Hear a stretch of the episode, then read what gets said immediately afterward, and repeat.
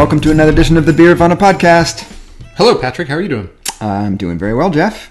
As always, uh, with me is Jeff Alworth, author of The Beer Bible from Workman Publishing, Cider Made Simple. I'm trying to do this without looking. Try- Cider Made Simple from Chronicle Books, and uh, the Beer Tasting Toolkit from some do-it-yourself publishing house or something. Also, Chronicle Books. Oh, also Chronicle Books. Okay, But were, it was it was quite well done. I did pretty good. Yeah. Uh, of course, he's also uh, blogs at Beervana, and uh, you can find him also at All About Beer.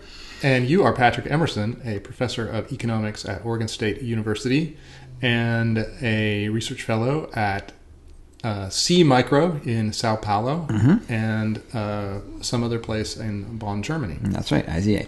Uh, And you blog I blog, sometimes, Sometimes. at uh, Beeronomics, but we were just talking. Actually, there's there's an amazing archive, a trove of wisdom. which it, it turns out people are starting to discover. Yeah, and, actually, co- what- commenting on old uh, posts of yours. What's kind of cool. What, what, what's interesting about blogging is you write it and then you think it's sort of gone, um, but it exists. It continues to exist on the, on the internets, the intertubes, and uh, uh, people do actually go and, and, and, and scroll through the archive. So uh, please go uh, check it out. Comment. Uh, we should mention that we have a uh, a a great leap forward in technology. Yeah, today. absolutely. This is kind of like uh, the news, but it's uh, it's meta news. That's right. Uh, if we sound different, it's because we're trying out some new technology today. Uh, from my from my son, I've stolen his microphone, uh, uh, and we're trying to do this without little uh, old cheesy headsets and with a microphone. So um, I hope the sound quality will improve, but uh, you can be the judge. We have one microphone between us. We're going to try that today. Uh, we'll see how it goes. Yep. It looks we. I took a photo of uh, Patrick. He looks like a, a much younger Larry King sitting behind it. It's a really professional looking piece of equipment. I'm very excited here. So, All right, so uh, let's let's let's uh, quickly segue uh, into the topic for today. Um, uh, when we were talking about what to talk about today, it was it was we were in the throes of winter, um, and in fact, by the way, uh, I was up in the mountains over the weekend, frolicking in the snow, uh, doing some cross country skiing around Trillium Lake. Um, actually, one of the nice things about Portland, cool. better than the hipsters, better than the artisanal culture, is the fact that you can bomb up to the mountains in an hour and 15 minutes. You can be skiing. Uh, but uh, it was cold, it was snowy, it was wintry. yeah, And so today we're going to talk about Trappist ales, of course. which are a perfect winter warmer. Yeah, uh, weirdly, uh, all the American breweries take all their cool winter beers off the market I know. on January 1st. So you got to look for something that's gonna keep you warm over the winter. I know. all those are We've, we've just entered into February, and it's probably time for the Widmers to start their uh, their summer lineup on the Right. shelves. that always that always shocks me when they when they start showing up, but they're they're pretty early on. Yeah. So yeah, just like the just like the department stores taking away the winter coats in in November, uh, the winter beers are gone. But, Yeah. but Trappist ales uh, remain.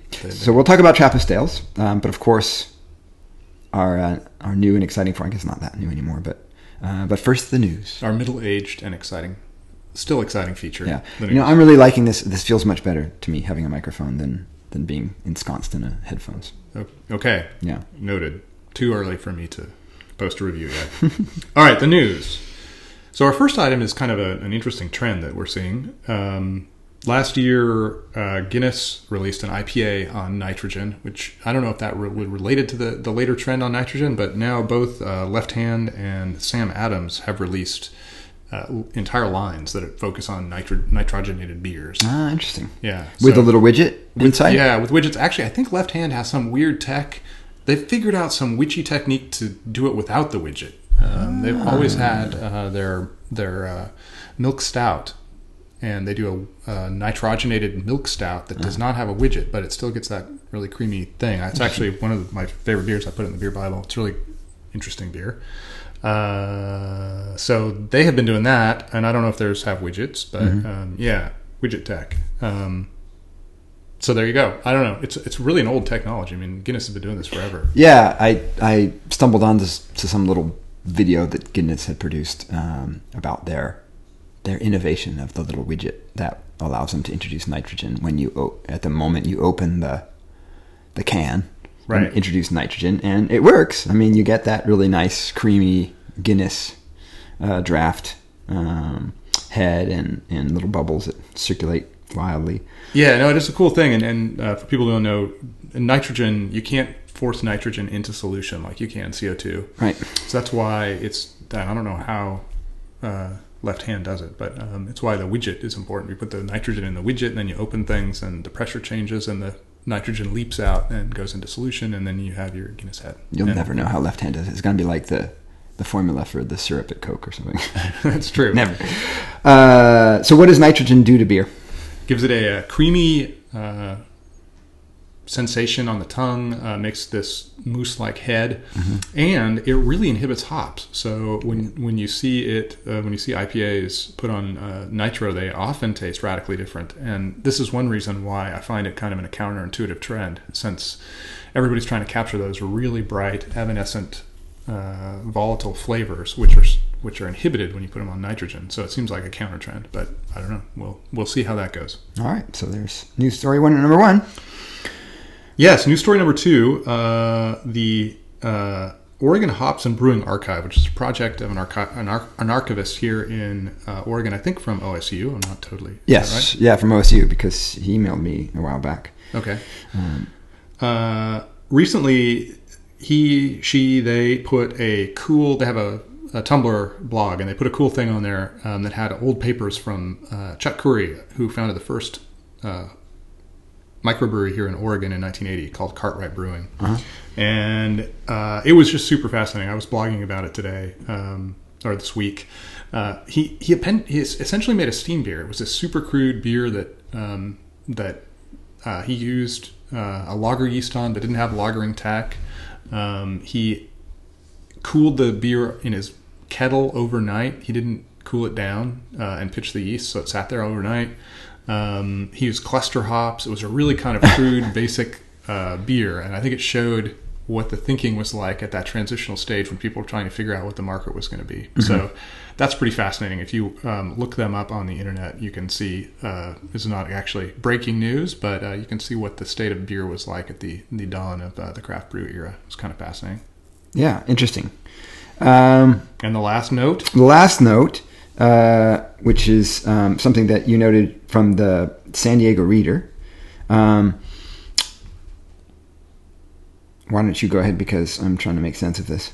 Yeah, well, anyway, it was in the San Diego Reader. I think it's we don't have. I wrote too much there. Really, the, the point is they were pointing out that uh, people have started to. They've introduced a new word uh, in, and they were reporting this apparently happened. It started in New York City, so props to the, the Big Apple there. Okay. Um, we've we've had this trouble with uh, craft beer and uh, well, what craft beer means, and especially now. Uh, Anheuser Busch buying Yes, buying things, and so what does this mean? And they came up with the word indie, indie beer. indie beer, uh, which I like it. Yeah, I kind of like it too. I mean, it's it doesn't talk at all about what kind of beer it is, but it does talk about the ownership struggle. Well, I also yeah, and I also like the fact that you can have two different terms. So craft beer is you know describes a type sort of certain type of beer that's distinct from macro lagers, um, perhaps, uh, and uh, indie can describe sort of the state of the brewery. so you can have uh, indie craft and Mm-hmm. corporate craft. Yeah, you could even I suppose have indie macro lager, but That's right. Yeah, that's right. hard. It wouldn't be really macro in, indie micro lager, Yeah, in, in, yeah. an indie In, indie lager. indie lager, right? Indie lager. Yeah. Uh, so yeah, so um, yeah, maybe we'll start uh, using the term as well. Yeah, I think it's a good term. We'll- Okay, so so in the in the lexicon then, Ten Barrel, which you mentioned here, um, recently acquired by Anheuser Busch, Right. Um, uh, completely acquired, so they own it. Uh, so that would not be an indie brewer, That would be a craft brewer that's not an indie. right? Yeah, yeah. So there we go. Seems seems to work for me. You guys out there in uh, podcast land can let us know if it works for you. All right. Okay, so that's the news for this week, uh, and now on to the main topic. Uh, so uh, Jeff has brought with us, uh, brought with him uh, three Trappist beers, and he's going to introduce the topic to us. So take it away. Yeah, well, let's talk a little bit about Trappist beers. They're kind of a uh, a cool little weird subgroup in in the, the world of beer. Um, Belgian beer is hard to categorize anyway, and Yeah. it seems like kind of a gimme that we, you know, well, you do have this this category Trappist or Abbey ales, which are must must define a, a range of styles or something. But um, in fact, they're not really a range of styles. They're really different. What they are, what they have in common is they're made by monasteries. Right. But when you look at the beers, they're actually fairly different, and that's um, so that's a, a a fascinating little wrinkle. So you've touched on this, uh, touched on this in the past, but I just want to, I just want to reset the landscape here. So uh, in Belgium, we often think about monks brewing beer, Right. um, but that's not everything in Belgium. For example, Stella Artois, Right. big giant macro lager brewer. Right. Uh, and then there are other sort of independent, indie, crafty brewers as well that don't happen to be monks. Yeah. So tell tell me the history. Where do the monks fit in and all this? Yeah, so monks um, were the first real um, uh, kind of uh, large scale brewers. Um, they started brewing. There was a the the uh, Order of Saint Benedict came down, and I think it was I think that this was the Cistercians um, uh, or the Benedictines, and I'm not totally I'm not so good on my Catholic history, um, but this was You a, call yourself a religious studies major. I studied, I studied Buddhism, uh, not not pre-medieval uh, uh, Catholicism. Fair enough. So, uh, the, in the Rule of Saint Benedict, which was right at kind of the dawn of the, the, the monastic age, it instructed monks how to behave in monasteries. And one of the key things that it told monks to do is uh, be self-sufficient, and uh, that meant that they had to grow their own food and you know have water sources, and that often meant that they made beer and wine. And uh, part of the reason they made beer and wine was because the wa- the water was bad, as everyone knows. So that was a good way to avoid uh, dysentery and the Black Death. Uh, and it was also an important feature of monasteries to be welcoming to visitors. And if you had uh, beer or wine, you could offer them beer or wine. So in the um, the order of the rule of Saint Benedict was from 530, and then the, the monasteries kind of followed in the centuries afterwards. Uh, and and brewing, which had been a domestic chore, was organized around a larger group because you had a, a group of monasteries plus you were making it for uh, Right. visitors and stuff. So they were making it in pretty big batches. So they were the first ones to get big mash tuns and big kettles going. Right. And um, they were, I think that was about the time a lot of the stuff was wooden equipment before that. Right. Mm-hmm. We're in the, we're in the pre-boiling era because there was no reason to boil because there was no hops yet. so um, no, a lot of this equipment was wood, and they they were transitioning to to uh, crude, what would be our, our our measure, crude metal equipment. Right. Um, and then they were the first ones to experiment with with hops, uh, and um, they became pretty sophisticated brewers over the, the, the years. Now I'm going to fast forward uh, over a thousand years to the French Revolution. Okay. So um, all of Europe has monasteries, monasteries all over the place. And then Napoleon comes along, and he's really down on the Catholic Church, and he sacks a bunch of uh, the monasteries and returns the lands to the people. Uh-huh. Uh, so a lot of the monastic breweries, uh, actually all of them, were destroyed in this era. Right. And then uh, afterward, after the French Revolution, some of the monasteries in some of the country started to come back, and Belgium was founded in 1830, uh, which allowed Belgian law to govern the way monasteries worked. And so the reason we have so many of these Trappist monasteries is because uh, they were especially favorable to the conditions of reestablishing these monasteries. So when we're, we're talking about a Rochefort or Val or Westmalle, these are monasteries that were built in the years after 1830. Rebuilt, sometimes rebuilt, sometimes um, the the buildings still existed and they were just re-inhabited. And at what point did their sort of brewing in these monasteries become commercial? It became commercial at that moment, uh, for the most part. They were they would sell it at the monastery as a way of supporting themselves. I think I don't really. You're the economist, but probably the monetary system of 530 was different than the monetary system of 1830. Yes, Um, I would imagine. I think the the exchange of, of, of goods uh, mediated by money was probably different somehow. So Yes, yes. there was a the government established currency by 1830. I'm sure that was uh, well received and made made commerce much more fluid. Right. So the monasteries started coming along, and, and we'll talk about some of the famous monasteries here, um, and have been bringing uh, bringing brewing back. And, and in fact, we've kind of entered a new golden age. There's a whole bunch of new uh, Trappist and now Benedictine mon- monasteries that are uh, brewing. So this is all preamble to your question, which I haven't forgotten, which was how do we distinguish between beer brewed by monks and beer that has like monastic trappings? hmm exactly. Uh, the well, so first, the first thing that it's worth noting, and this is a kind of an economic thing, is the the monastic brand is really great. Like people love the idea of monks brewing beer. Yeah. So Exactly. this is this becomes a valuable asset. Like if you can associate yourself with a monastery, it sells beer, which actually is kind of curious. It makes sense. I mean, I understand why uh, it appeals to me to think of a monk making beer, yeah. but it is it is a little bit weird. I think it's a branding scheme. If if, the, if monastic brewing had never existed, I don't know that that would be the first place you'd you'd go to. Yeah, yeah. I guess mo- mo- monks have to stay in monas- monasteries, otherwise they might be hot commodities on the brewer market. You know, That's right. every every every brewery wants to wants to hire a, a monk. Uh, so, uh, in the 20th century, um, commercial breweries started to try to associate themselves with monasteries. Sometimes they actually established relationships with monasteries and had um, would brew the beer for monasteries or would brew, brew, the beer in conjunction with monasteries. Sometimes they had no connection at all. Right. Um, like St. Feuillien is a brewery, actually a, a brewery I really admire, um, which sounds monastic and looks monastic on the label, but it is in no way monastic and never has been monastic. And the St. Feuillien they refer to is an old monastery that was founded in, I think, Rouen is the name of the city they're in, Ruel, something like that, uh, from like a thousand years earlier. Absolutely no connection. It's Ah. just like saying, it's like calling uh, something Lewis and Clark here because Lewis and, Lewis and Clark passed Yeah, through. but most most Belgian beer, I imagine, is heavily influenced by the the monastic tradition in brewing. So the Right. the, the styles of beers and the flavors and Yeah, it, it traces it back. So there's a lineage question there. So then in the 1960s, the, the the actual monks were brewing beer and being felt like they were getting a little bit ripped off on their brand. uh, formed an organization that uh, cre- and created a law that would allow um, them to sell the product as uh, authentic Trappist product. And um, there are not only beer, but there's cheese and other products that are uh, can be classified as authentic Trappist products. Um, so if so, I assume that means if you see Trappist on the label, you can be sure it's from a Trappist monastery. Yeah, the the the thing that the the the, the main rule there is that it has to be for beer. It has to be made on the on the grounds of the monastery. Okay. it has to be made within the walls of the monastery. All right.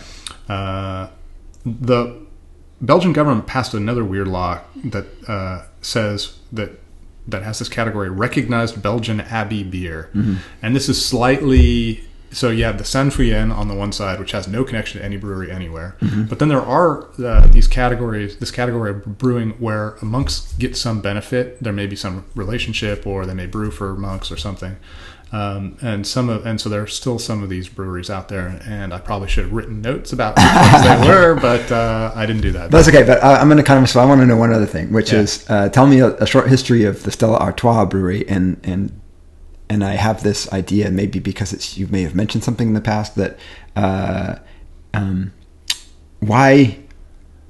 Uh, what was the dynamic between the, the monastic brewers and the growth of Stella Artois? Because, for example, in the United States, a lot of these small local breweries were put out of business as these big breweries came and sort of took over.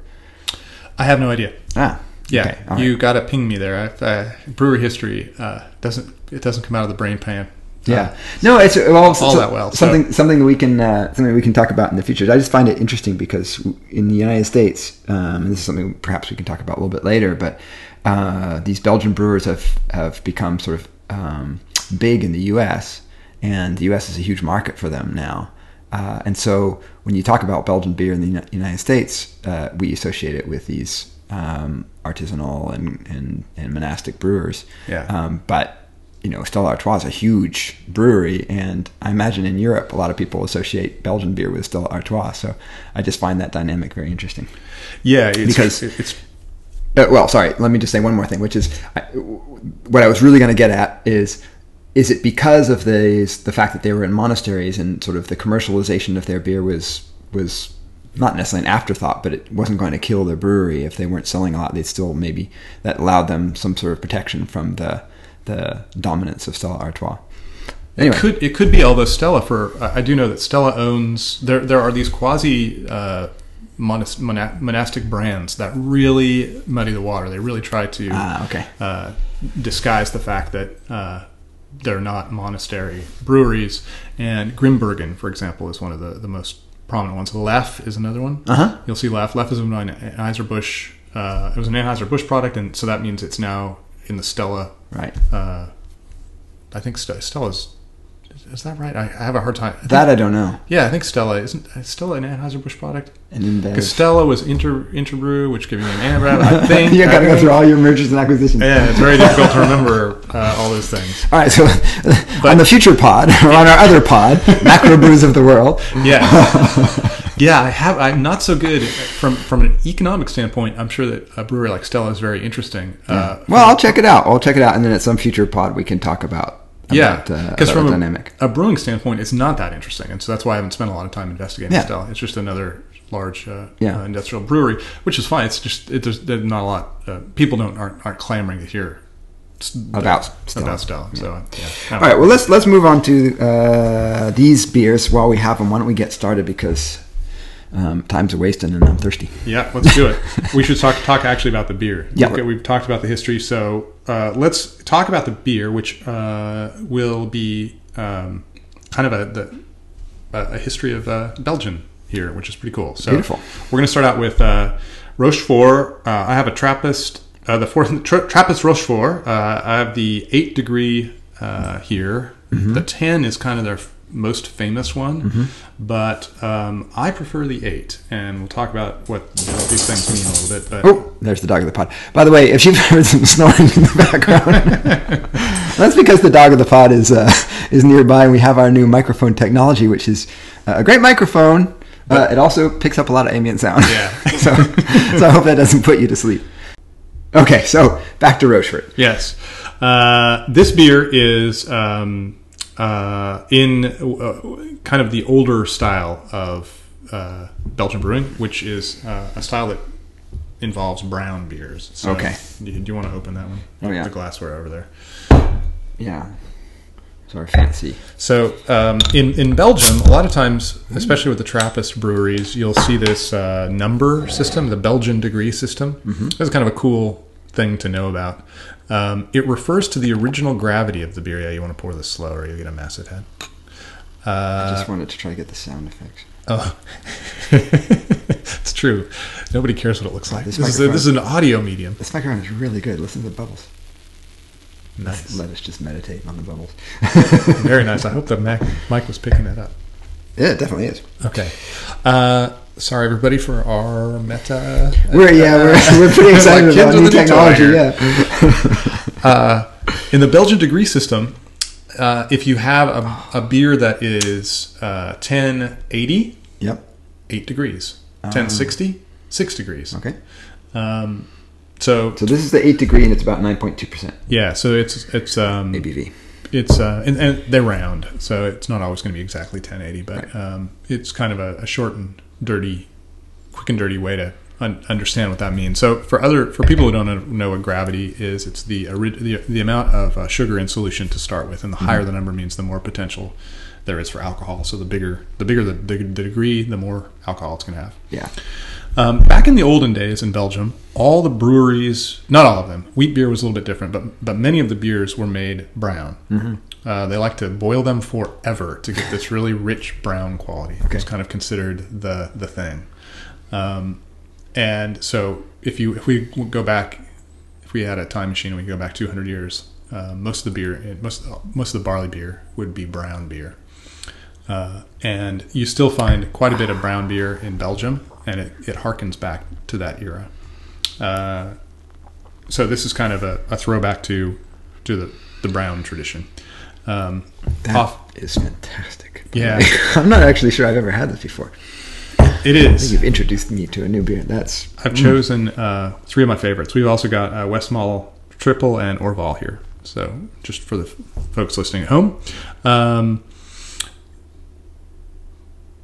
so these beers are uh, modern interpretations of those. These, as Okay. we we talked about, the, the these breweries don't have lineages that go back that far. Right. And um, Bel- uh, Trappist ales are actually really simple beers. They're they're um, uh, made with a little bit of sugar. So in this beer, you, you notice that there it's not nearly as for for a nine percent beer. It's not doesn't have nearly the heavy body. Yep, I was going to mention that. It's it's malty, but it's not thick. It's um, Yeah, it's really nicely yeah, and that's one way to make these to- medium bodied. to balance a beer if you're not you're going to use a lot of hops and most of these beers the Westmalle accepted. Actually, these I have two hoppy notes here, but most most most uh, Belgian Trappist beers are not hoppy. Uh, So it's the alcohol partly that yeah, balances exactly. the sugar. Mhm. Yeah, you don't if you um, if you don't have so much body and so much residual sweetness, Yeah. it kind of And it's funny because I'm usually pretty sensitive to alcohol, uh, the flavor of alcohol, and I tend not to like, for example, double IPAs and things like that, where the alcohol really comes through and I find um, distasteful. But but not here at all. I think because it's got such a strong malt base. yeah. And then what kind of yeast are?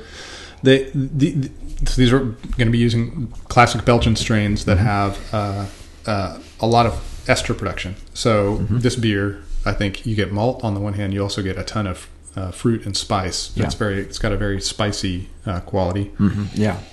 Actually, I'm getting that more as I take extra sips here. Yeah, that's um, that's a, a big fermentation thing. In Belgium, they they do what they call high fermentation, which means warm fermentation. Usually, they'll pitch um, somewhere near seventy and often let it free rise. So sometimes it'll get uh, 80, 78, 80, 85, somewhere like that. Um, But these are all cultivated strains of yeast. These aren't wild.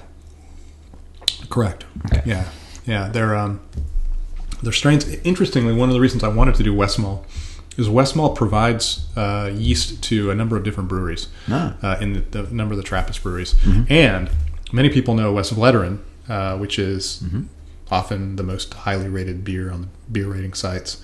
Um, and they make they're also uh, classic brown beer makers. Their two their two uh, uh, famous beers are brown beers, and um, their big beer uh, is in a category. So this is a double.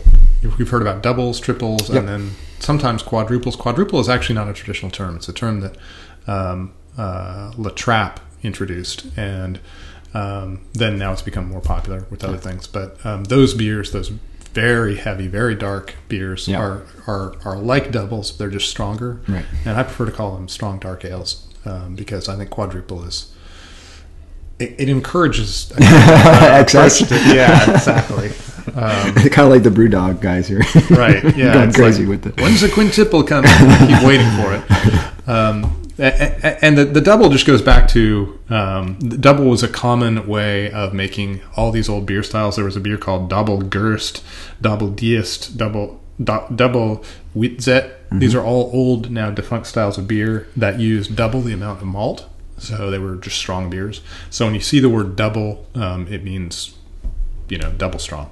So that's Right. uh, but but um, typically they're quite strong. You know, this one is uh, nine point two. This would be a very strong double. Usually doubles are maybe seven and a half to eight, eight and a Yeah. half, something like that. Yeah. They're quite quite strong beer. Yeah. Um, they have a ten, which is I think over eleven percent. So it's a entirely stronger beer. Just to finish up my impressions, you get a lot of malt and spice on the nose. Mm-hmm. It's a very, very brown. I mean, brown brown. It's uh, it's not reddish brown at all. It's just a pure brown. A little bit cloudy. Yep, it is. Um, nice thick head.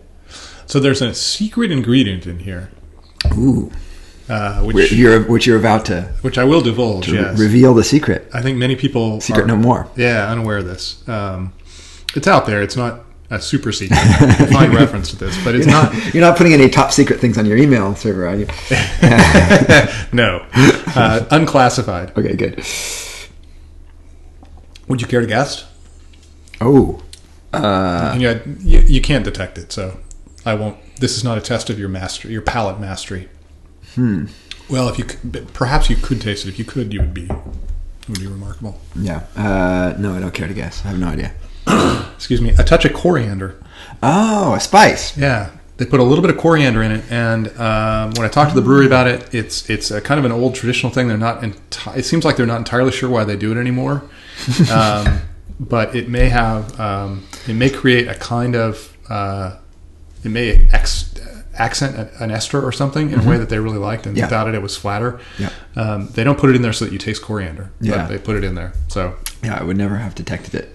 Now that you say it, of course, I want to believe I can detect it. I know. But, I've tried it many a time. But, uh, but honestly, I don't. I don't think so. It's not possible. So uh, we can move on to the next one if you want. Yeah, Um, let's do it. The the Westmalle is is uh, uh, a fascinating evolution in all this. Um, it was first brewed in uh, 19 uh, the 1920s, I think. Mm-hmm. Uh, oh, the 1930s maybe. And before that time, that pale beers were just not common. And so this is not given credit for being the very first. There's a couple of other beers that might have been before this one strong, stronger blonde beers. Mm-hmm. Blonde beers existed, but not not beers like this. Ooh, nice. Good mind. Yeah. Um, but this is a triple. but Westmalle was the one that definitely made it kind of a famous uh, style. Um, triples now are, are easily the most popular of the Belgian style, of the Bel- the Abbey styles. Ah, meditate on the bubbles. Very nice. Uh, so this doesn't look anything like what we. Right. So this is a, a fascinating thing because um, you know the doubles are usually uh, brown and the triples are usually blonde, and then the quads are usually brown again. So they're kind of they're not actually that related to each other. Um, But it also just goes to your point, which is that Trappist isn't a style; it's a community. Yeah, it's a exactly that's right. Um, and, and and until like later in the 20th century, fairly late in the 20th century, uh, Westmalle's Double was by far their bestseller. The the so it took the success of lagers to take bring Belgium into blonde ale country, and uh, the blonde the the part of Belgium that really started embracing these strong blonde beers 1st was the north part. Yeah, Uh, and people will know Duvel is up there uh, in the north. yeah, And Duvel, everybody knows is this amazing blonde beer with a snow head, Mm-hmm. snowy head. It used to also be an amber beer, an amber to brown beer. Oh, really? And they changed the formulation in Ah. the like the 1960s. Yeah. Um, so, So there the- was this big shift towards blonde beers. It's a really recent, you know, com- compared to Belgium's long history, it's a recent phenomenon. This hits my nose more like a saison, you know, a lighter, estery. The, the thing I love about this beer, and we'll see, it depends on the bottle being Oh, that's good. relatively fresh. Uh, this beer has something like 38 IBUs, which for a Belgian beer is really strong. Yeah. So I don't know Yeah. if the are you getting hops out of this? Yes, I am. Most triples are not very hoppy. Especially after the Rochefort, yeah. it's very noticeable. Triples just typically are not uh, that hoppy, and that's why I love this one. And I I try to press it on people who think they don't like Belgian beers, Uh-huh. uh, but especially their IPA fans, because it's not it's not really like that. But um, it's a bridge, I think, to people who who like hoppy beers. Yeah, I can totally see that. By the way, this is a triple and it's 9.5% ABV, and the Rochefort was a double at 9.2%. So it's Right. it's all fairly fungible. Yeah, I mean it's very it's very much not an American style style beer, but it has um, pretty stiff hopping. Uh, Yeah. they're uh, that's, they're also different in that they're not not American hops; they're very European Yeah. hops. Speaking of north and south, uh, are the are the Trappist monasteries distributed across Belgium, both in the Flemish and the French-speaking parts? Yeah, they are. So uh, Westmalle Mhm. is in the north. It's the brewery La, La Trappe is actually in the Netherlands, but part of its property is actually in Belgium. the brewery is in the Netherlands. Yeah. Um, so it's it's in the north. It's in. I mean, those regions are the distinction between the Netherlands and, and North Belgium. There is uh, fairly academic uh, uh, in terms of culture. Um, Westvleteren is out to the far west. It's almost to France in West Flanders. Uh, Rochefort and Orval are in the south. And Chimay is, I didn't visit Chimay. So Chimay is somewhere in the middle, I think. But Where's yeah. Dupont? Dupont is uh, not a monastery, but it's in the south also. No, just yeah, but I just mean where, because it's the one that I know best. Yeah. It's kind of kidney shaped, uh, Belgium. Right. And Dupont, it was sort of right in the curve of the kidney. Okay. Uh, Uh, Orval, which we'll get to, is very far south. yeah. So West this this uh, uh, Westmalle is has a real hops bitter snap on the uh, on the back of the tongue after you've Yeah. after you drink it. It's really quite quite present there. I, I, I this is one of my big faves. Yeah. We we actually I I suggested that we brew a triple one time. I don't know if you remember us brewing that triple. Uh, I still have a couple bottles in my fridge actually. It I was- discovered recently. it was my effort to re- recreate this beer. Mm-hmm. That was the whole the whole thing. And I don't usually uh, I'm not a clone brew kind of guy, but I like this beer so well that I thought, oh, it'd be very interesting to See if you see how easy it is to make it. How, how did you rate our effort as it as it related to this beer? I thought our beer was really good. Yeah, I Uh, really there like was- the beer, but I don't. Uh, yeah, I think I wasn't uh, familiar with Mala at the time, so I think it is not. Um, we did we did not recreate. You would you would not confuse the two beers. Yeah. This one we use a less sugar than this has. This is thinner than I remember. Uh, the quality of hops. I'm sure we hopped it more like Americans. I'm sure we use more late edition hops, and uh, that's what we do. I'm sure we did. Uh, this I, I would be surprised if this has any late edition hops. Yeah. you know, this is just all it's all bitter. Yeah, that's what that's my impression. As I get esters from the I get esters from the yeast. It's got a nice blonde, very neutral malt base, and then a and then a um, a bitter snap at the at the end. Yeah, the malt is um, the malt is neutral, but it's quite sweet. So you get this balance point. It's it's actually tastes to me sweeter than the uh, Rochefort, which is sort of interesting. It's more of a candy sweetness. Um, Yeah, I see what you're saying. so it you have this balance point that's very different because you've got sweet, but also the Yeah, the Rochefort's must, is, is is quite malty in comparison. It's brown and and kind of soft. soft and malty. Yeah, exactly. Yeah, It's interesting. Both Trappist, Trappist, but two very different beers. yeah, yeah. Very different. Both fantastic, by the way. Highly recommended. Yeah, these I, I, everybody out there. I mean, we're, we're getting a little bit further away from drinking import beers, but anybody who likes beer should go through the Trappist beers. Um, I think in general uh, they are better than Abbey beers, and there's no reason why why monastic guided breweries. They're uh, many in many cases the monks don't even do the brewing anymore. They they do monastic work and, and hire people to come into the monastery to brew. Right, right. Um, but for whatever reason, I think there's something about only brewing two or three beers, or in the case of Orval, one beer, uh, over the course of decades that means these people learn how to brew the beer very, very well. You know, they make they make subtle tweaks over the course of decades to just bring it perfectly into exactly where they want to want it to be. And because they're monks, they don't actually care uh, you know, they don't sell a ton of this stuff. Uh, Orval, I think, is the biggest one, and it sells quite a bit, actually, 100,000 barrels, something like that. Wow. Um, but but most of them are, you know, quite a bit smaller than that, and they're monks. They want to sell enough to keep the monastery open, but they are not guided by the same Right. They're forces not, that. they're not uh, out to buy Ferraris and, that's right. They're not out to buy Ferraris. They're not out, and hang out nightclubs. And and they don't have shareholders waiting to see the, the performance. That's right. Uh, yeah, so there's something sort of pure about pure and non-commercial about uh, about that. Um, it's interesting that you and I are old enough to know to, to remember a time when sort of quality beer was all import, sort of import. Like if you really wanted to drink good beer, you would go find, you know, you go off and find the old dusty imports at the back of the.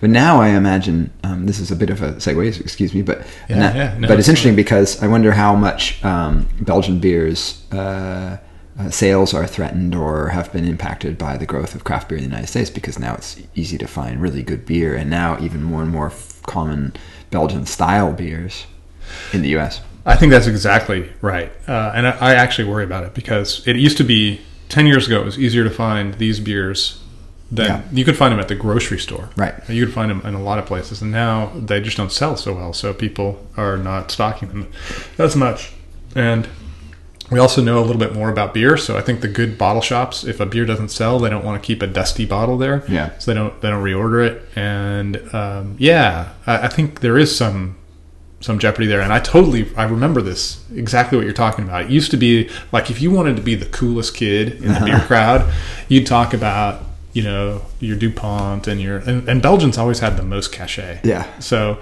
uh, you know your your Westmalles and your Orval. It was very it's always been very cool to like Orval. Um, that's kind of gone away. And now, if you drink these beers, I sometimes feel like an old fuddy duddy, like, oh, you old man with your weird old imports. We've left you behind. But I, Yeah, well, that's the other thing about um, uh, indie beer yes. is um, and these are the ultimate indies. uh, is these days there's sort of a um, uh, emphasis on I don't know what the newest, latest fa- fad, trend, phase. So there's always something new now in craft beer, um, and uh, the kind of old traditional beer that's been brewed for 300, 400,000 years maybe doesn't quite have that cachet anymore. That sort of the the, the the attitudes have changed. Yeah, I think it's totally it's totally happening, and let's use that as a good segue to Orval because I I will I I believe that uh, Westmalle and Rochefort may fi- fall outside of Americans' palates, and Really? I believe Orval will too. And I'll tell you this: you need to. Uh, America, you need to come on board with Orval. uh, this is one where I think your palate you you need to horse your palate uh, toward Orval. This is uh, certainly one of the best beers made in the world. It's arguably the best beer made in the world. Um, when I was to, just to impress you, if you're an old man like me and an old beer nerd, when I was at uh, Dupont, Olivier Dedecker, the brewer there, uh, told me that perfect. This is extremely Very effervescent. Yes, that was my that was- my rapid intake of breath. Was did I blow that one? But No, you're a you're a seasoned vet. Uh, Olivier told me that uh, his favorite beer in the world was Orval, and he had he would buy it by the case and put it in his basement. And it was a story I, I heard from uh, two or three other brewers too, really famous uh, Belgian brewers. This beer is a standard setter for uh, so much uh, of what's happening in the world. Um, it's just an amazing beer. okay, so it's um, six point nine ABV. So Yeah, so let's talk about this beer a little bit. This beer is uh, one of the later of the early of the, the original Trappist to come online. I think it was in the, the 1930s or 40s that, that they built their brewery, and they hired uh, two two people to build this beer. This beer is a weird. It's a it's a kind of a weird amalgam. Uh, the the guy uh, that they hired to be their master brewer was named uh, Martin Pappenheimer. He was German, and his uh, uh, assistant was John Van Huel. I may be pronouncing mispronouncing that. Who was a Belgian, but a Belgian who had worked as an English worked in England as a brewer. uh huh. So when they started putting this beer together, uh, they did, they just brought influences from all over the place. Right. Um, this beer is made with a lot of comparatively comparatively uh, two kinds of caramel malt, a fair amount of caramel malt, which is really unusual in Belgian beer. Yeah, it's a it's an interesting color. It's more amber. Yeah. Sort of straw to amber. It's light but um, but cloudy, and has extremely effervescent and a very sort of creamy, peaky head. It's a yeah, it's an interesting look looking beer. It's, it's always been kind of cloudy and, and hazy. Yeah. Um, and so, so it starts out that way. It was originally uh, fermented open, and that only changed when they modernized the brewery not that long ago, last twenty or thirty years. oh, that's good. Um, and then the most interesting part is uh, it's dry hopped. Ah, So it has, uh, and, and interestingly, they've changed the hops a little bit over time. I was about used- to ask you what. yeah, it used to have a lot of Styrian Goldings, um, Hallertauer and Styrian Goldings, and now it has uh, Hallertauer Strisselspalt. And when I was there, uh, uh, Francois de Harenne, and I'm probably mispronouncing that, uh, told me that, and he didn't tell me the varieties, but he said they're now using American hops. Ah, of course. So it's a real amalgam. Um, but then the interesting thing happens in after primary fermentation. They have these long cylindrical uh, uh, fermenters that are on their side, so they're like tubes on their side, Oh, interesting. and they pitch it with Brett, Ah, and they let it sit there for six weeks on the Brett, and then they bottle it. it's And interesting because it's not super Bretty. well, taste it.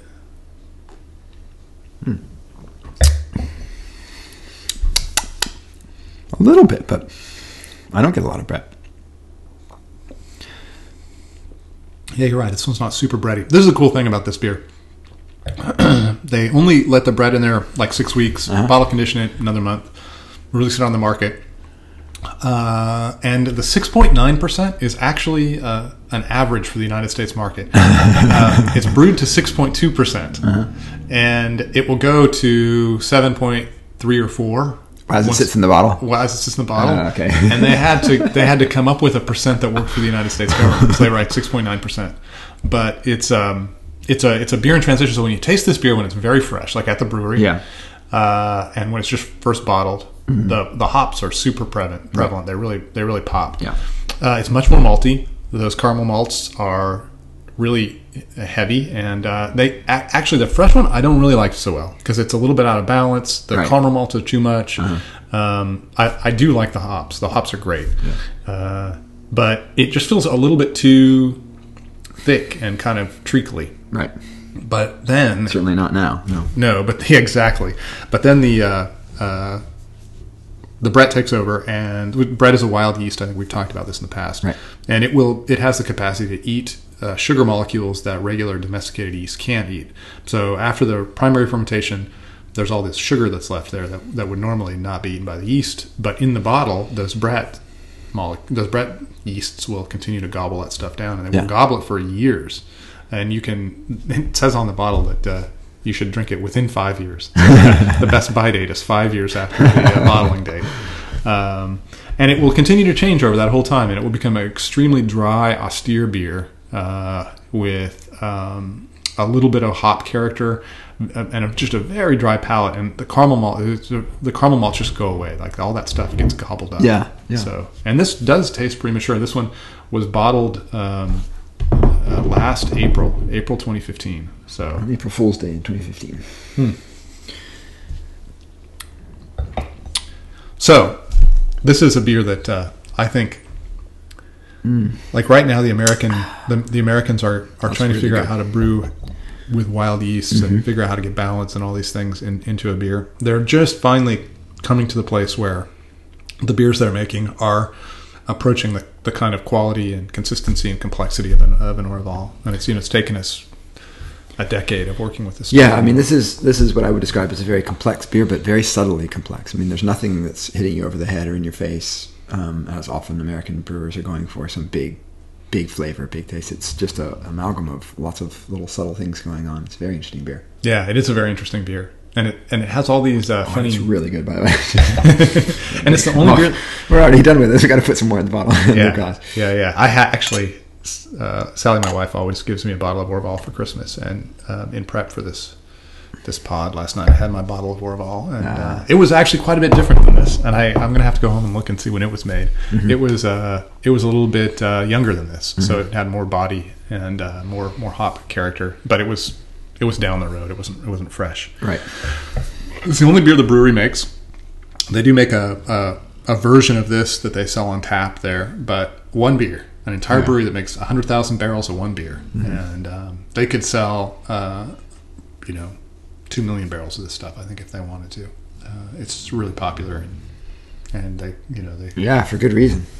have contracts all over the place. So the last thing I will say about Orval, and then we can uh, maybe kind of wrap this up, is there is a way in which Orval is sort of, uh, despite the fact that it has these weird influences from uh, German, Belgian, and uh, British histories, it also is very much like uh, the beers that would have been brewed in southern Belgium 100, 200 years ago, which were saisons. They were rustic farmhouse beers, and this is this has a real quality of a rustic farmhouse beer. Yeah. it has you know persistent hop character, which if you're a farmer and you had a lot of hops, you'd throw those in there.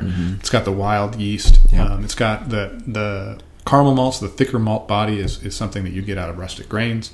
So all this stuff, it's more like a saison than it is like certainly like these two beers that we had. Right. And in southern Belgium, saisons that's where says that's that's the region for for saisons. So when you look at these different beer styles, you can see um, the the the the ancient brown beers that were part of uh, the tradition of, of barley beer in the north.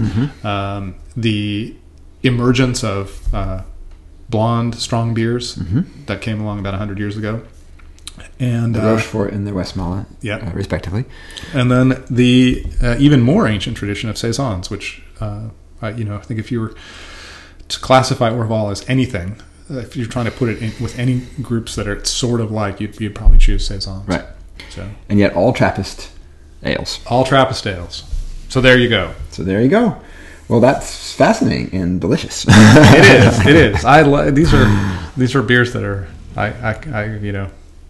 Yeah, I, I do love so many beers that I know every time we talk about beers, I end up saying, "Oh, I love these beers; they're great." But, but the Trappist beers are special. There's something very cool about the Trappist beers. I Yeah. got to go to three Trappist monasteries, and Um, there's just something cool. Well, if you didn't love lots of beers, I wouldn't expect you to spend so much time writing about them. So it's good. It's true. But I want to say, as much as I love all beers, I really love these beers. yeah, it's too bad they're a little bit harder to find, but you should definitely go out. Uh, these are three exceptional uh, examples, by the way, of trap. Of trap. Uh, I can now attest. Um, uh, so I think that's a very good, a very good range to start uh, to start your exploration into into Trappist ales. Yeah. We should actually just before we, we end we should say that a whole bunch of these new ones are opening and we have three traps we have three mon- monastic breweries here in the united states. Okay. Uh, we have spencer which is in uh, somewhere in massachusetts. Mm-hmm. it might actually be in spencer massachusetts. That might be the town that it's from. Okay. It's a benedictine brewery. Right. There's a brewery uh, called christ in the desert in Al- in near in uh, new mexico mm-hmm. not albuquerque somewhere right. in new mexico. Uh, I think they're also Benedictine. And then here in, in Oregon at the Mount Angel Abbey, uh, we have uh, they're also a Benedictine group, right. uh, a monastery that's developing a brewery. Just have, getting started. Yeah, they have been developing it for years now, uh-huh. which uh, on monastic time is sprightly. Yeah, just getting started. just getting started. they are, they have been working with uh, Alex Ganum at Upright Brewing to uh-huh. develop their beer, uh, and they're going to have uh, at least two beers to start out with. They want to follow the tradition of having not a lot of beers, not a modern thing, but perfecting and developing a beer. Mm-hmm. And I've gotten to watch that process a little bit. They've invited me down to to talk to the talk to the monks and to uh, watch them as they brew it. And uh-huh. I've gotten to taste some of the batches of uh, Black Habit Ale, uh-huh. which is their uh, their dark beer, okay. Uh, which they developed with Alex. Um, and actually, this last Oktoberfest uh, people in Oregon will, will know that Mount Angel is famous for the Oktoberfest that, uh-huh. that is there. They served, uh, they brewed a batch at uh, Upright. Right. And because they haven't yet gotten their, their, their brewery, but they are going to get a brewery. And Father Martin there at the at the monastery is a home brewer. Yeah, you'll appreciate this as he's gotten more and more involved in this. He he's done fundraising and he has built a, a little test home brewery. Uh-huh. It's like a two thousand dollar system. Oh, he nice. was telling me about this system. like, oh man, you are the man. That is like, that is a impressive. It's got pumps and heaters. And exactly. I think he's got jackets and heating jackets and glycol jackets, and it's like a little.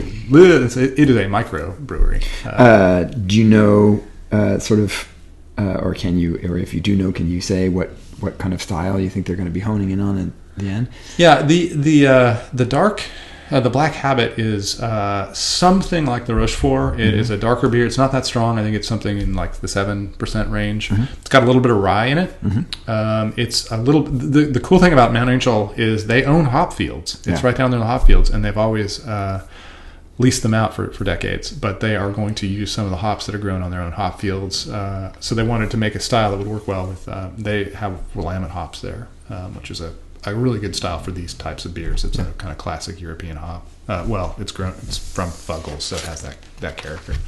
And I think they're going to do something that's like a, a an amalgam that might have of American Pale Ale and saison and maybe wheat beer. They're working on some lighter version, uh, a lighter version of a beer that nice. will be uh, Oregon like, but maybe also a little bit Belgian. So yeah. that one is not quite, far as I know, that one is not quite as far down the road. But um, good, they're they're taking years to develop these beers, so that they will have this kind of dialed in quality that these ones have. Yeah, well, especially in these days, you gotta gotta hit the ground running. Yep. So there you go. All right, so uh, go drink Trappist ale. Yeah, or Benedictine ale. Or Benedictine ale. That's right. So let's um, let's turn now to the mailbag. Yeah, shall we? Uh, because our mailbag's growing. Thank it you, is. Thank you all for uh, starting to uh, send in your thoughts and comments. I didn't even have to put out a, a call, a, a, last minute desperate call on, on Facebook for mailbag comments this yeah. time. We really we really enjoy hearing what other people want to know about beer, thinking about beer, and questions they have, and we're getting some really exceptional ones. So uh, we don't have time for all of them, but we picked three uh, to talk about on on air uh, this time. Uh, so, Jeff, why don't you um, why don't you yeah. go ahead and tell us? I'll set this first one up because it's really a question for you, and it's such a good question that uh, if we can do some research and think about this a little bit more and talk to some people, we might devote a whole show to it. It's, yeah. it's really good stuff. Uh, Joe Cohen from Seattle uh, sent an email, and he said, "I'm there were two parts, and I'm only going to touch on the first part because uh, we want, need to save something in case we do that show. Right. Uh, he writes Something I've been thinking a lot about lately is how if breweries should adjust to changing taste demands, especially as those differ depending on if you're in Portland, Seattle versus a more rural market. Uh, and really, he's saying, you know, he, he was he was talking about like if you're trying to sell a beer in the Portland market, in Right. the Southeast Portland market, the kind of beer that's going to sell there maybe look different than in the outer Portland market or the uh, Al, you know Albany market or Salem market or even more rural, It even further rural. It is markets. an excellent question, and it's a it's a very complicated question in the following way because you know I think, and I've mentioned this a number of times talking about the evolution of the craft uh, beer market in the United States, that it's really a story of um, uh, derived demand or growing demand. So as you start to become familiar with craft beer, you know, in the previous generation, our generation, it was a lot of people who were switching over from macro lagers uh, into these new beers. Now there's a whole generation that's sort of native to craft beer, just like native to technology. Um, but either way, I think it's an evolution of taste. So uh, if you're in a really seasoned, saturated market like Portland, you probably are looking to come with a beer that's distinct and uh, maybe uh, pretty flavorful and, uh, and modern.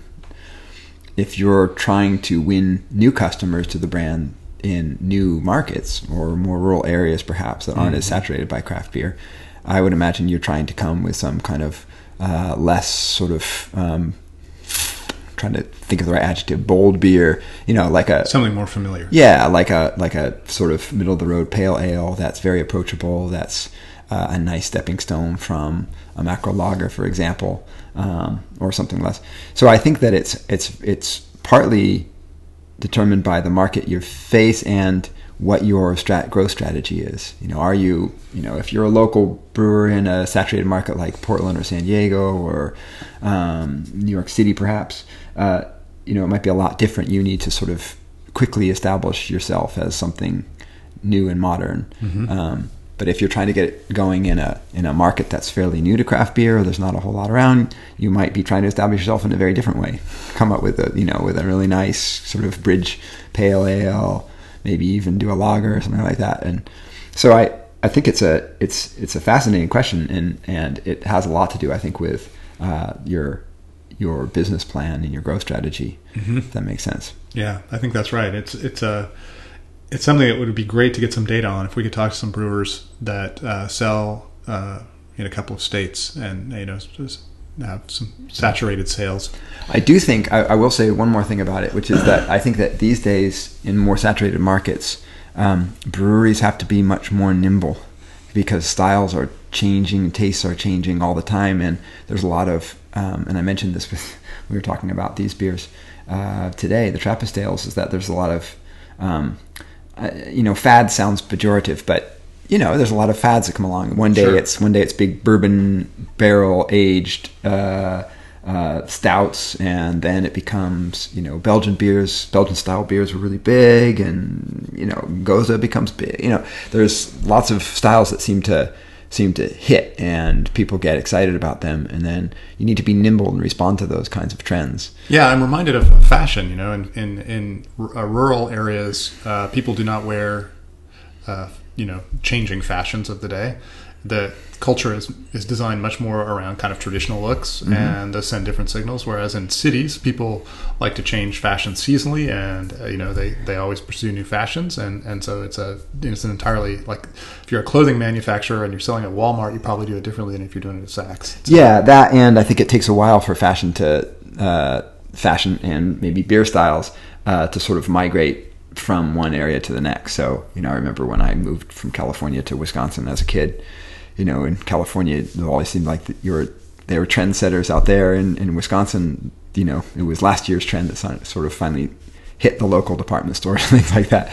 Uh, so I think that's um, that's true. Actually, I you know I, I said I don't want to sound pejorative because actually I think that it's exactly the opposite. It's one of the really exciting things about craft beer is it's now it is very local and nimble and diverse and quickly changing, which is exciting. It's not the same Budweiser you're drinking every single year after year after year after year. Uh, even standard styles are being tweaked by craft brewers a lot, um, and sometimes uh, if you think about some of the bigger, more established craft brewers in Oregon, you know their lineup, five, even as little as five years ago, re- resembles very little their lineups today. Um, I know, for example, Widmer has done a lot of changing around of their standard lineup. Uh, Hefe Weizen is the is the one that that uh, they keep selling. So, so I think that that's actually just sort of part of being a, a modern craft brewer is is having to be very uh, adaptable and um, and it's also nice for the brewers because they get a little tired of brewing the same beer every single every Yep. single day. So anyway, so that's yeah, that's actually you know we've talked about this um, in terms of uh, um, the novelty curve having to always always try to be on the forefront of of what's new and exciting, and that's definitely some, a subject for the pod in the future. Uh, we also heard from Sean Palmetier uh, from Baltimore. It was also nice that we're seeing Hi, Sean. hearing yeah hi Sean uh, hearing from people outside of uh, our region. Absolutely. Um, and he had a, a kind of a long uh, email that uh, described he is a packager, and he described the difficulty in packaging, uh, switching if you have a bottling line, switching from a 12 ounce to a, uh, uh, uh, 16 ounce or one of switching the equipment Or So- 22 ounce. Yeah, this goes back to our discussion about sorry. why why do people buy 22 ounce bottles of beer when when uh, 12 ounce six packs are much cheaper. Yeah, he he's, he writes. My first thought of your discussion was amount the uh, the amount of time, uh, i.e., cost to the brewery that it takes to switch between package series. Twelve ounce cans or bottles are the standard size, so changing to sixteen or twenty two ounce bombers requires time and well trained operators. It, he doesn't. Uh, there's not really a question here or, or anything to note other than um, depending on the package uh, range that you want to offer, there are costs, uh, real costs to switching between between them. Yeah, and I think it's actually a point that we never made before, which is I know that at least locally here uh, in Oregon, in Portland uh, specifically, uh, 22 ounce bottles became very popular for craft brewers and became sort of established in the market, partly because there were these mobile bottling line operators, um, and that's generally what they used. They had a little bottling line that would brew that would brew that would bottle uh, beer in 22 ounce bottles, and they would, they would they would pull up to your brewery with a big truck, um, and the bottling line would be inside, and they would hook it up to your tanks and bottle your beer for you. So, um, so just the just the technology itself is a big reason why I think that 22 ounce bottles became established, um, and probably also a reason why uh, they don't go away. Right. Um, but as we've heard, there's also other lots of people prefer them on the demand side as well. So it's good. It's a it's a, it's a very good point. I know that um, for small breweries, bottling line is sort of the last big step they take. It's something you put off for a long time because it's really expensive, um, and that's a big a big Yeah. step a big a big step forward. So a lot of times you're you're figuring out ways to do it uh, more cheaply, and these mobile bottling lines are one way to do it. Indeed. So our last uh, comment, I have to say, was extremely exciting to get because it came in in Cyrillic script, the name, and um, it came from uh, Russia. Alexi Lago, and I apologize, Alexi, if I'm mispronouncing your name, uh, wrote writes. It seems that the legend of this Dosvidanya. Uh, Uh, he's writing, uh, uh responding to our uh, comment comments on uh, porters and stouts, and especially Russian imperial stouts. Russian imperial stouts, yeah. He writes, It seems that the legend of this beer, being delivered to the Russian royal court in the 18th century, percolated widely and was reproduced in most sources on the topic. This pros- prompted Russian beer historian and enthusiast Yuri Kat- Katunin, he's sort of the Martyn Cornell in my home country, uh, to dig records and publish his interesting findings in a, lo- in a blog post. Uh, and I'm going to actually read you this blog post if you want to go check it out. It is, qu- it is he's correct that it is very much like a Martyn Cornell post. It's very long, it's very, very Very detailed. detailed. Yeah. So it's uh, www.beercult.ru slash profiles slash blogs slash imperial stout. So go check that out. You it, it's in Russian, so you need to click the uh, if you're in Chrome, uh, click the translate this button, or if you're not in Chrome, you have to figure out a way to translate it.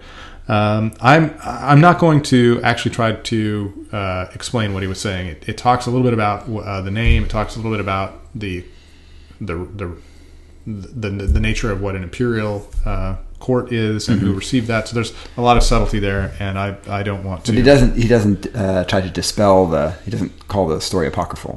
No, I think he brings nuance to Okay. uh, the story. No, he didn't. He didn't say anything like um, we. It's we all. never. It's all horseshit. yeah, we, we we never got any porter. What are you talking about? no, it's not like that. But it is um, it is Martyn Cornelish, and if you are a, a, a history nerd, definitely check it out. Great. quite great. cool. Maybe we can put that link up on the uh, uh, the Facebook page, or or you can do it on your blog or something. So, Yeah. um, so you can find it. All right. So Uh, yeah. So uh, Beer Sherpa. Beer Sherpa recommendations for the week. So I actually have a good one because I, Oh, good. I thought I, I thought for sure you're going to give me the deer in the headlight looks. Yeah, yeah. Well, I I didn't I didn't think about, it. but actually, uh, so uh, I'll kind of do a twofer here, um, just because uh, the one beer resembles the other. So when we were traveling in, in in Britain and doing research for your book, and I was chauffeuring you around. Uh, I fell in love with this beer from the Thornbridge Brewery called Kipling, and because it used a lot of New Zealand hops, Nelson Sauvin probably, and maybe a couple others, uh, which I particularly adore um, because I find the grapefruit and tropical fruit flavors just intoxicating. And Kipling was really nice because it wasn't a big beer; it was it was a very very pa- very based on pale malts and very uh, light-bodied beer, and it really really highlighted the the wonderful aromatics of of these hops um, and uh, I've missed it ever since. And I stumbled upon the. Um, I, I guess this is a rotating series. I'm not sure. Uh, uh, Sierra Nevada has something they call Beer Camp, and they have one right now called Tropical IPA. So I don't know if Beer Camp is a common.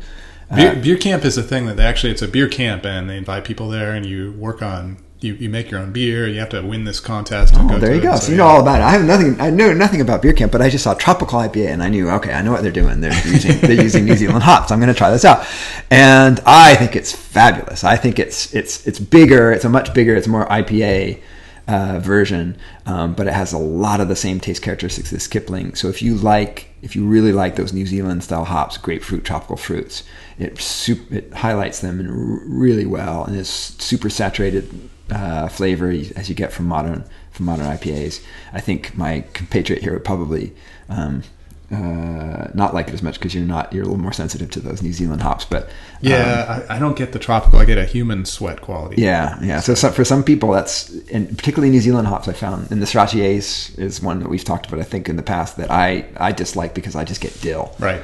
Um, And you find that crazy, you get lemon. So, uh, but if you like these hops, uh, this I think is an exceptional uh, um, platform, uh, an exceptional uh, um, uh, example of uh, of those hops, and it super highlights them. And I and I really like it. So that's my that's my recommendation for the week. It's Sierra Nevada Beer Camp Tropical IPA. Uh, if you can't find that, if you're in Europe, uh, you can look for Kipling, which is Thornbridge Brewery. Well, I'm going to throw out Ommegang Three Philosophers, which Okay. is an Abbey style beer. It's a, a strong dark ale, so it's a big, big booming dark beer. It's got um, cherries or raspberries or something. It's got some fruit in it. Uh, it is really it's a little bit of an American take on the style of beer. It, these these these beers that we tried today, you'll you'll I think everyone will recognize that they have a really Belgian quality about them.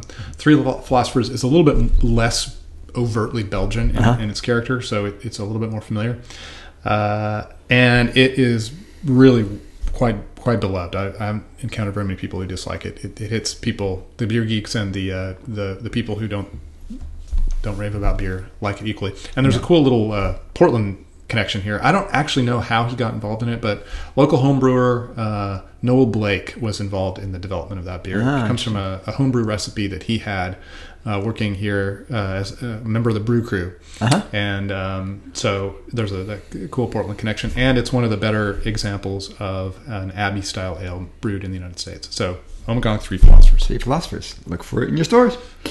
Okay, well, uh, that about does it for the uh, podcast this week. Uh, a few words about how to get in touch. Uh, thank you for getting in touch and continue to do so. You can uh, email uh, us at at uh, the underscore beerax at yahoo.com. That's B E E R A X at yahoo.com. Or you can visit the Beervana blog Facebook page. Um, you can find Jeff, of course, uh, blogging about beer um, at uh, Beervana and tweeting about it at at Beervana, uh, as well as All About Beer blog, uh, All About Beer magazine. Excuse me. And you can find Patrick at his blog Beeronomics, um, where at, uh, we talked a, mo- a moment ago or before this blog started about you might post some of your greatest hits to put those back out there for people looking in the archives. Uh-huh. I think that's a good idea. Uh, and you tweet at at Beeronomics. I do. So look for us there. And also, uh, did, did you? I zoned out there. I was thinking about Trappist Tales. Did you get the uh, the mailbag email address? Yes. Okay. Once again, the underscore beerax at yahoo.com. Sorry, everyone. I zoned out. um, yeah, send us send us your mailbag stuff. That was we got we had great responses last week, and hope to hear uh, more of them in the future. So All right. Until then, I'm going to grab the Orval. I will go with the Trappist or the Rochefort. It says Trappist at the top. I keep looking at that label and Trappist Trappist Rochefort. All right, All right. Uh, Salan, Salancha. Salon. Uh, Salut. cheers. How do they say cheers in French? How do I not know that? Uh, uh, salut. Salut. Salut. I, I don't know how they do it in Flemish, though. Uh, Something Flemish-ish. it's like Prost, but Prosit, something like that. I don't know. All right. Not bad. All right. So, uh, cheers. Cheers. Oh, we didn't think. There we go.